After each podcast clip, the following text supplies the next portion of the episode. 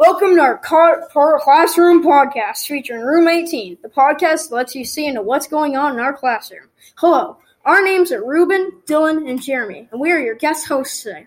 This episode is under the Mystery Series and is titled The Case of Jamie Croissant.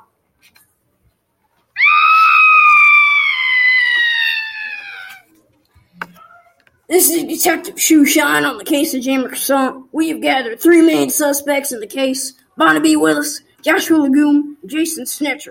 Barnaby was Jamie's housekeeper and close friend. Joshua Legume was Jamie's next door neighbor, and Jason Snitzer, who was walking his dog near the house when he heard a few male screams confirmed as Jamie's. We've got our first suspect, sir, in the interrogation room. All right, one moment. Can I go yet? I told you all I know.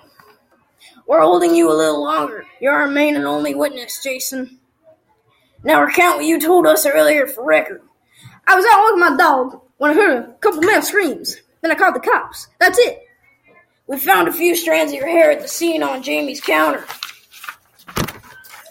Oh, well, I went over there to get my vacuum earlier in the week, but I scratched my head when I was washing my hands after he offered me dinner, I think. Send him off.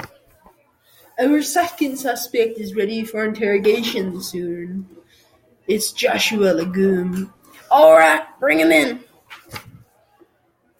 Why am I here? I didn't do diddly squat. We found a shoe of yours with a small bloodstain belonging to Jamie at the crime scene. Care to explain? I left it there when I was over for a football game. I live next door, so it didn't cross my mind to put my shoe on. That doesn't explain the bloodstain now, does it? Didn't someone bludgeon him or something? That could be it. They could have used my shoe. Perhaps you, you'll be gathered for further questions later on. You're free to go. Barnaby Will is ready for questioning, boss. Send him in. We have evidence showing you're guilty of the murder of Jamie Croissant. What? What? No, no, I didn't. I did not.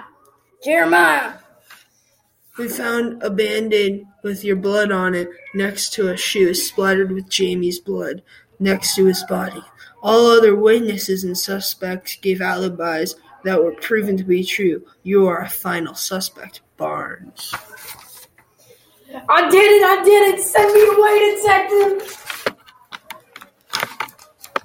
this is your last warning, Barnes. Better not kill a mother man. Capiche?